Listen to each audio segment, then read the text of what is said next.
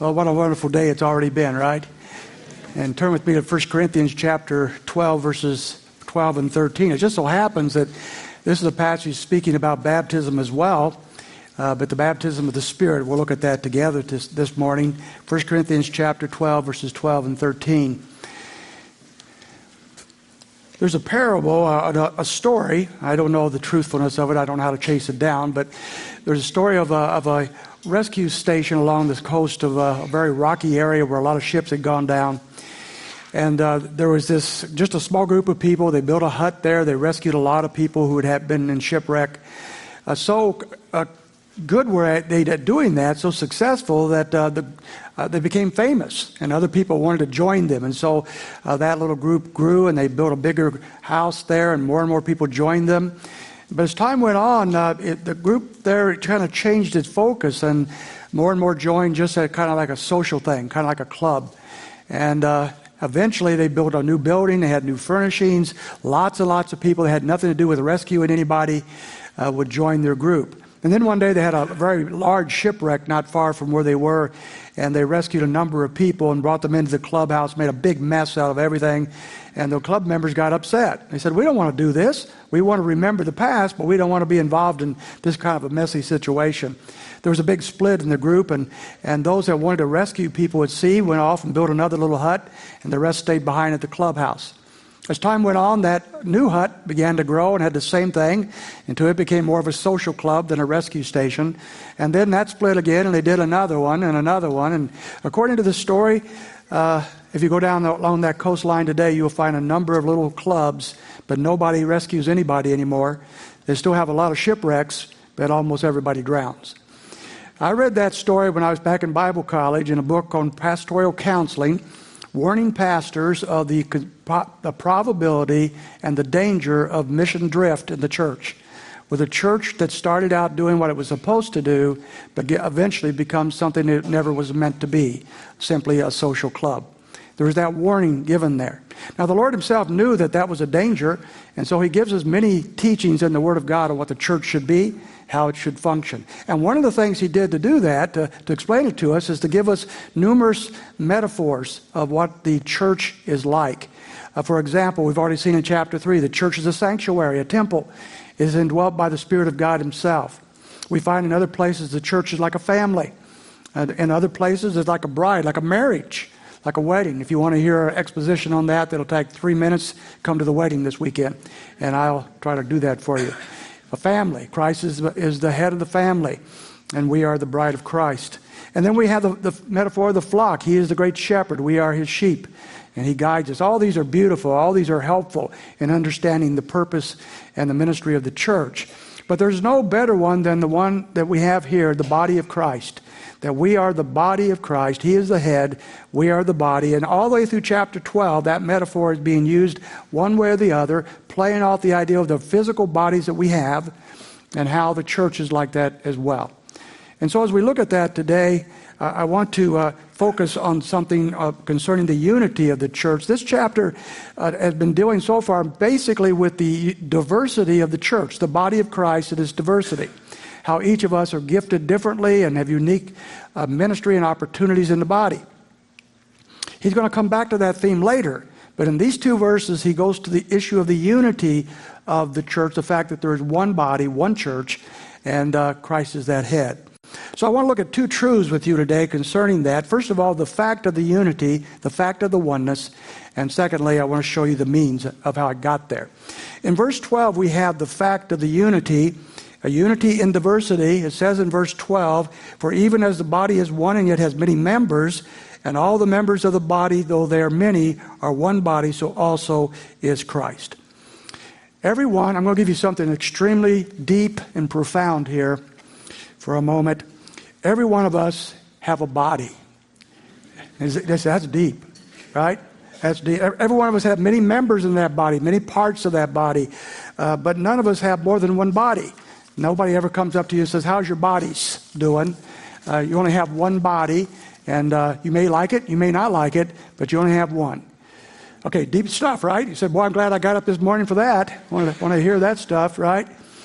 Well, as we think about it, for my body, my physical body to be healthy, uh, all the different members of my body, all the different parts have to be functioning as designed and in unity with the rest of my body.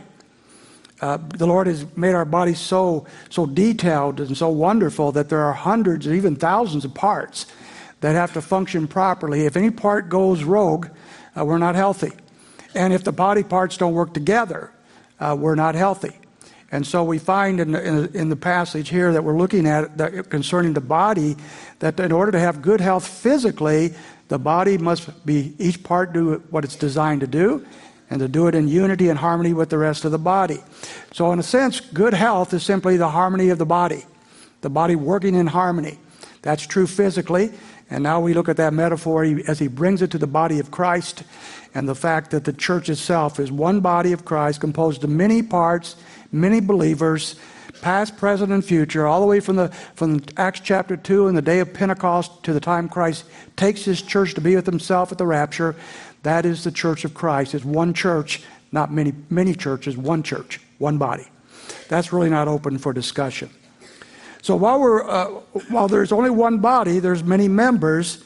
And now the analogy tells us many things about the church. So I want to look at some of those with you. I want you to go to Colossians chapter 1 for a moment and look at uh, a couple, three verses there that's going to help us understand this better. Colossians chapter 1. The first thing I want to mention is that this body of Christ, this church, all his church universal as well as local, belongs to Jesus Christ. It is his.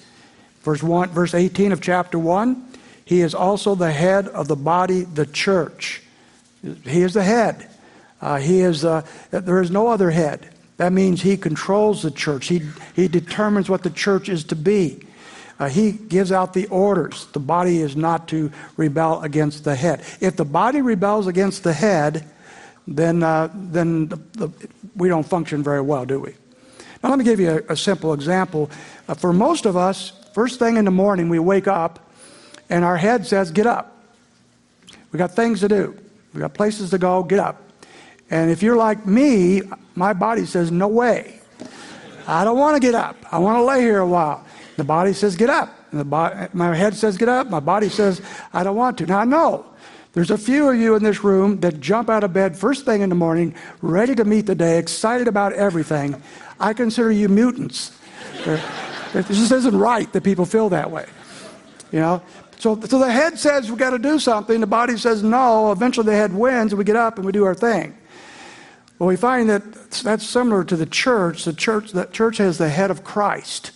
And when the, as, far as, as, as much as the body is in harmony and in obedience to the head, so there is good health in the body of Christ and in our own lives as well. Colossians chapter 2 verse 19 also says that Christ gives life to the body, 219, and not holding fast to the head. He's talking about these false teachers. They're not holding fast to the head, from whom the entire body, being supplied and held together by the joints and ligaments, grows with the growth which is from God. All life comes from the head, Jesus Christ.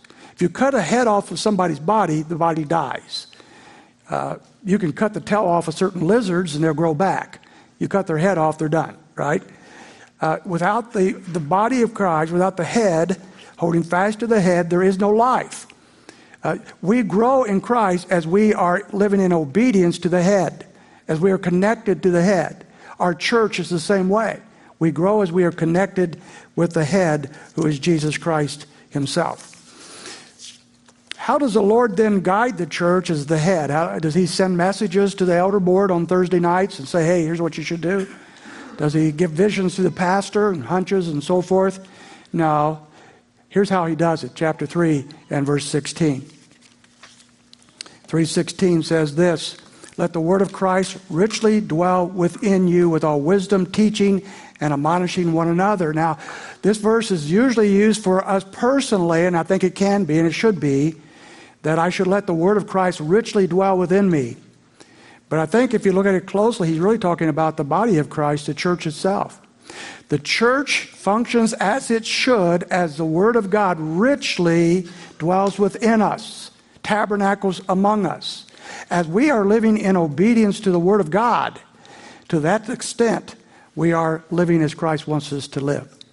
And so the, the life comes from Christ and He leads us through the Word. That, now, of course, He doesn't tell the leadership of the church whether we should buy a van or to have what time we ought to have our services or all these details, but He sets parameters for how the church is to function. And so that means that local churches all across this town, all across the country, all across the world may have different personalities. They, they may function somewhat differently. They may emphasize certain things differently. They may sing different kinds of songs and so forth. But there are boundaries that God has laid down for what the church is to be that we cannot go beyond and be the church. Years ago, we used to take our young people to a camp up in Wisconsin. And this camp did not have a swimming pool, they had a lake. And so uh, they, they, they, mapped off that area, cleaned it out, made sure it was okay, and put a, a raft out about 75 yards out there, and then roped off a particular area of safety. This is the boundaries. So when the young people went out to swim, uh, they could go out within those boundaries and swim, uh, and, but they were not to go beyond the boundaries. As long as they stayed within the parameters of the boundaries, all was well. Some kids were adventuresome and they swam all the way out to the raft, jumped off the raft, and so forth. Others were more fearful. They piddled around on the edges and didn't do much. Some were all over the place. And so we have that kind of a, a thing going on, this picture of, a, of the camp, of the, the swimming area, where people were doing all sorts of things. But they were all in the parameters, they were all within the boundaries laid out. And so we have the same thing with local churches, with individual Christians. We, we are very different from one another. We can be, it's fine, but we're always within the parameters of what God has said a church should be and what God says it should be. And what does God say about the church? Well, very quickly, uh, it's, uh, He gives us a leadership structure. He tells us how the church should function as far as its leadership. It tells us what we are the pillar and the support of truth. That means of the one of one, one of the most important things we do is we stand for the truth of God's word in a world that is constantly shifting where with every administration we have a new set of rules where all sorts of people on twitter have all their ideas. We have the one rock solid truth that never changes and the church must be about the business of proclaiming that one truth. The church also is to preach the gospel and to preach the, the word of god that's, our, that's what we're called to do. We're, we're also called to baptize and do the Lord's Supper. These are, these are stakes in the ground, so to speak, that point to who we are and what we believe. Baptism says we believe that Christ saved us by his, faith, by, by his work on the cross alone and his resurrection, and we have trusted him for that. The, and we identify with that. The Lord's Supper reminds us week after week when we take it that we are his people and what Christ has done for us, and he's coming again someday. The church is to partake in those things. The church edifies the saints, as we're looking at in this passage of Scripture. It, it, we build one another up. That's one of the main tasks we have within the body. And then we worship Jesus Christ. There are some, maybe most of the parameters that we cannot go outside of. If you go outside of those parameters, you've gone outside of the parameters that Christ has given us for the local church. Christ is the head. Secondly, not only does the church belong to Christ as we go back to our passage and he's the head, secondly, there's no competition in the body. The church at Corinth was in competition. Uh, different ones wanted to have uh, uh, the showy gifts. They wanted to be outstanding. They wanted to be uh, the leader. And there was a great deal of jealousy and competition and selfishness going on in this church. We've seen that all the way through our study of 1 Corinthians. And yet, if we are the body of Christ, the one body, as he talks about here. We're one body, yet many members. If that's true, there's no competition in the body of Jesus Christ. I read a statistic the, the other day about the Southern Baptist Convention. Uh, this is the largest Protestant denomination in the world. They have 47,000 plus churches worldwide. They have 14,500 members. No, that's wrong. 14 million 14.5 million members. About half of those are still alive. That's just a little joke for you Southern Baptist types. Anyway, they have a lot of members. They have 37 million adherents, whatever that means. But here's the interesting thing 25% of all Southern Baptist churches are smaller than 25 people. 50% of all Southern Baptist churches are smaller than 50 people. 66% or two thirds of Southern Baptist churches are smaller than 74. and 83% are smaller than 125. And that means that the vast majority of Southern Baptist churches are small. Now, that's statistics. What do you do with statistics? Well, some have said, well, if you're small, you're doing something wrong. You can't be small and be honoring Christ. You must be doing something wrong. Matter of fact, one of the best known uh, preachers in America today stood up a couple years ago and said, If your church is under 250 people, you are sinning to go there. You must go to a mega church. To a small church is out of God's will. And that was his what he said. Now, when he said that, it went, went viral. Uh, he walked it back after he got a law of attack. But that's his heart. If you should be big, if you're doing God's will, you're big. Really? Then there's an awful lot of churches around the world that aren't doing God's work. You see, we're not in competition. Lord uses big churches, He uses little churches, He uses churches all over the world for His glory. We don't know why churches, some churches are big and some are small. We don't know. Sometimes it's good reason, sometimes bad. I don't know. The point is, we're not in competition. We're not saying you're right, I'm wrong. You're, no, you're wrong, I'm right. I Don't get that. Best, I don't want to mess that up because of your size or whatever you do. We're not in competition. And other churches outside of this Southern View Chapel may do things a little differently than us. We're not in competition. The Lord may bless them in some ways, He doesn't bless us. We're not in competition. We are one body and we are united together as one body, even when we differ over some things, because we, are, we all belong to Jesus Christ. A football team that begins to tackle its own people doesn't win many games, does it? And so I think we need to be careful with that. Also, there's no independence in the body. We live in an independent age where people want to do their own thing. Many church leaders today and many church organizations are not accountable to anybody and if you're reading the news at all, you realize that there's a lot of fallout because of that. There's not accountability in many cases. And whenever in a physical body, parts of the body go rogue and do their own thing and does not obey the head, that's tragedy, isn't it? That isn't beautiful. It's tragedy. The Lord has called us to work together as a body of Christ, not in independence. And then one more thing, look at chapter 12, verse 7. Here's our thesis statement of the whole chapter, maybe chapters 12, 13, and 14. The main thesis he's supporting throughout these chapters is this But to each one is given the manifestation of the Spirit for the common good. That is why the Lord gifts us. That is why the Lord places us in a body of Christ for the common good, for the good to one another, to build up one another. You ever heard anybody say, or maybe you've said it yourself, I, I, I don't go to such and such church. I used to, but I don't go there anymore because they're not meeting my needs. Well, as you think about that a little bit, show me a verse of Scripture that says the church is created to meet your needs. You're going to have a hard time finding that. But all the way through the Word of God, you find this, this uh, the opposite. The Lord has called us to build one another up, to, to minister for the common good to unselfishly serve one another. Now, I hope that this church, and if you're from another church this morning, that the church you go to is a church that does build you up, that does strengthen you, that does help you walk with Christ. I, I hope you're, you're going to such a church. And if that church is not faithful to the gospel, you need to find another church.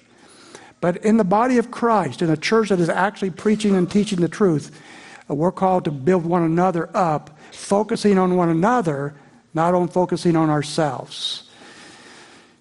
Now, with all that said, we think about how the body functions here in the diversity and how it works. Every part of the body works for the good of the whole, right? So let's think of our physical bodies one more time. When my stomach says it's time to eat, I'm hungry, then I, the rest of my body goes to work to satisfy the stomach. Uh, my, my feet go to the refrigerator. My hands reach in. I, I, find something, I stick it in a microwave or whatever we do with it, and then I, I take it to my mouth, and my, my mouth likes it. My tongue's happy. My teeth chew. My, I swallow. It goes down. It goes to my stomach. It all works together, right? We're all working in harmony. But what happens if the stomach is selfish and says, I'm going to keep all that food for myself?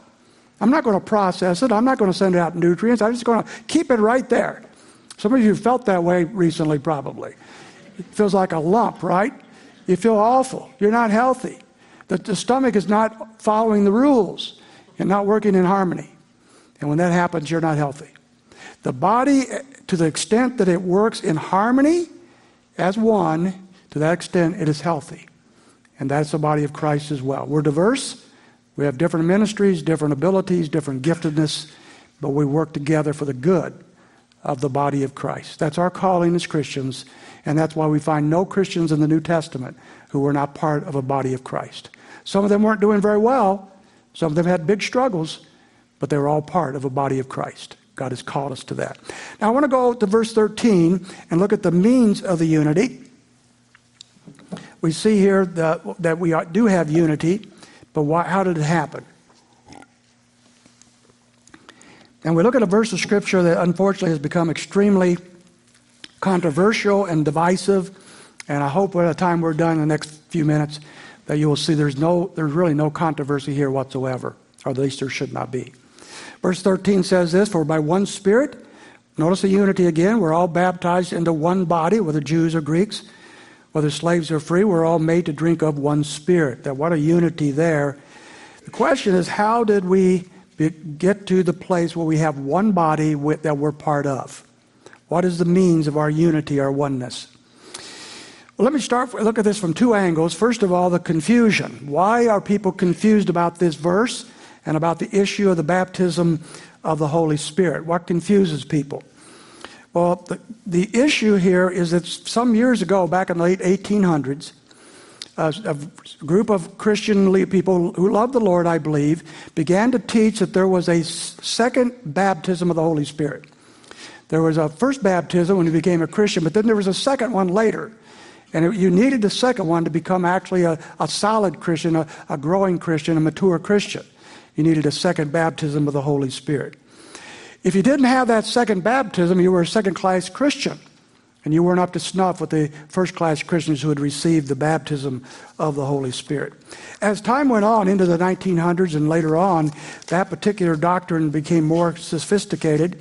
And to eventually, a group of Christians uh, began to claim that, that, every, that you had to have this second work of grace, this baptism of the Holy Spirit, and you had to have the evidence of speaking in tongues to know you had it. And so began a whole movement that was based upon the baptism of the Holy Spirit.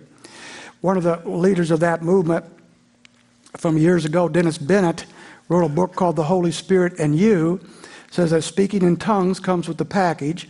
And I quote from him Speaking in tongues is not the baptism of the Holy Spirit, but it is what happens when you are baptized in the Spirit and it becomes an important resource to help you continue by being filled with the Holy Spirit. If you want to understand the New Testament, you need the same experience that all its writers had. Now, how do you get this baptism then, if that's true? How do you receive the baptism? By asking for and believing it. Here's what Bennett says He says, Here's a prayer you should pray Dear Lord Jesus, please baptize me in the Holy Spirit and let me praise God in a new language beyond the limitations of my intellect. Thank you, Lord. I believe that you're doing this right now. Now, we're going to discuss, when we get to chapter 14, the purposes for tongues, and we, I trust we'll understand it when we get there, but we're not talking about that today. We're talking about this second work of grace uh, called baptism of the Holy Spirit and evidence in speaking in tongues. Now, here's the problem. You ready? Here's the problem. Nowhere do the scriptures command us to seek the baptism of the Holy Spirit. Nowhere you ever find a command to do so. Verse 13 makes it very clear we have all. And he's talking about the Corinthians, who we know by now are not a really high class group of Christians. He is telling that all believers have been baptized by the Holy Spirit. All of us. Three times he says that in one verse. There is no question that all believers have been baptized by the Holy Spirit. This is not a command to be baptized by the Spirit, it's a statement of fact. It is true if you are a Christian. All Christians have been baptized by him.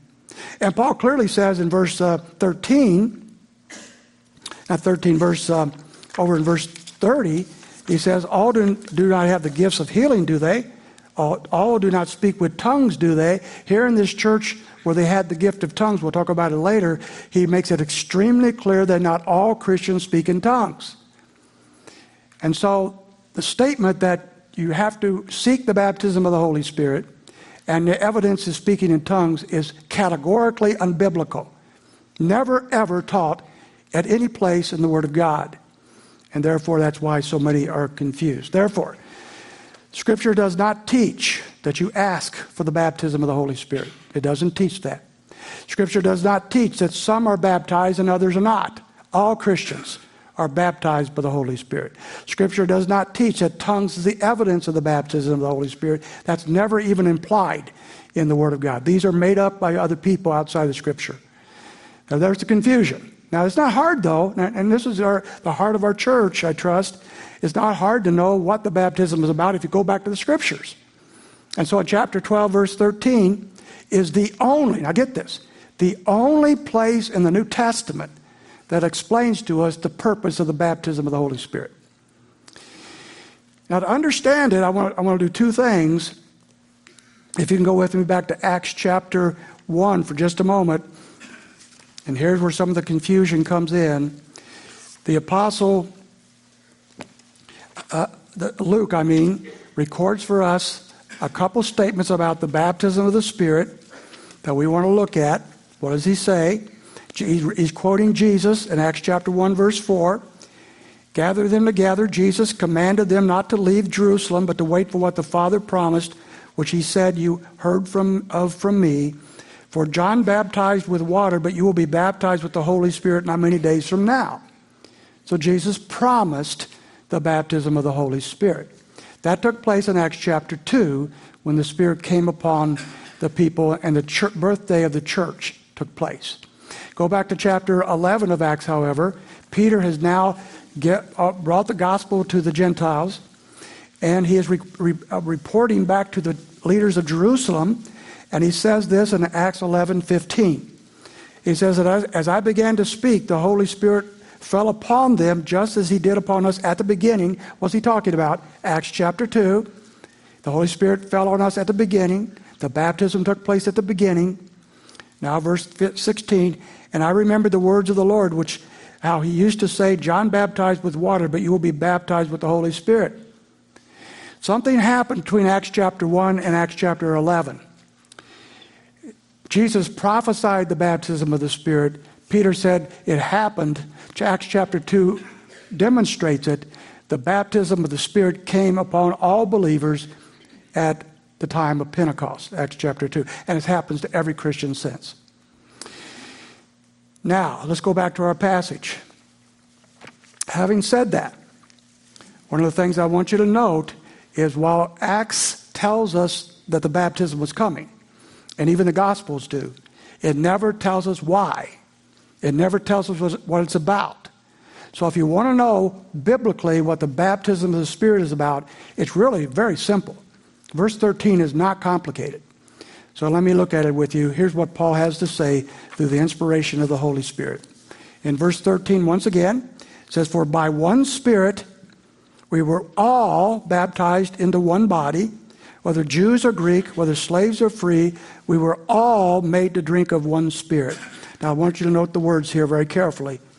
Note that he says, By one Spirit, but the means of our baptism is the Spirit, the Holy Spirit.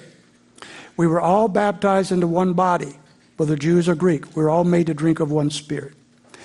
Now, here's what's happening Paul says that we were baptized by the means of the Holy Spirit into what? One body.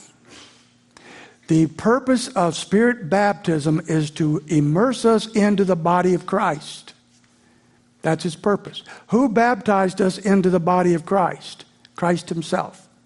Jesus Christ, through the instrument of the Holy Spirit, baptizes us into or immerses us into the body of Christ. The one singular purpose of the baptism of the Holy Spirit is to, to, to take believers and instantaneously, at the moment of salvation, bring them into the one body of Christ, the church of Christ. That is the only purpose, biblically, for the purpose for baptism of the Holy Spirit. So Christians have all been baptized by Christ, every one of us. So if you feel left out somehow, you're not.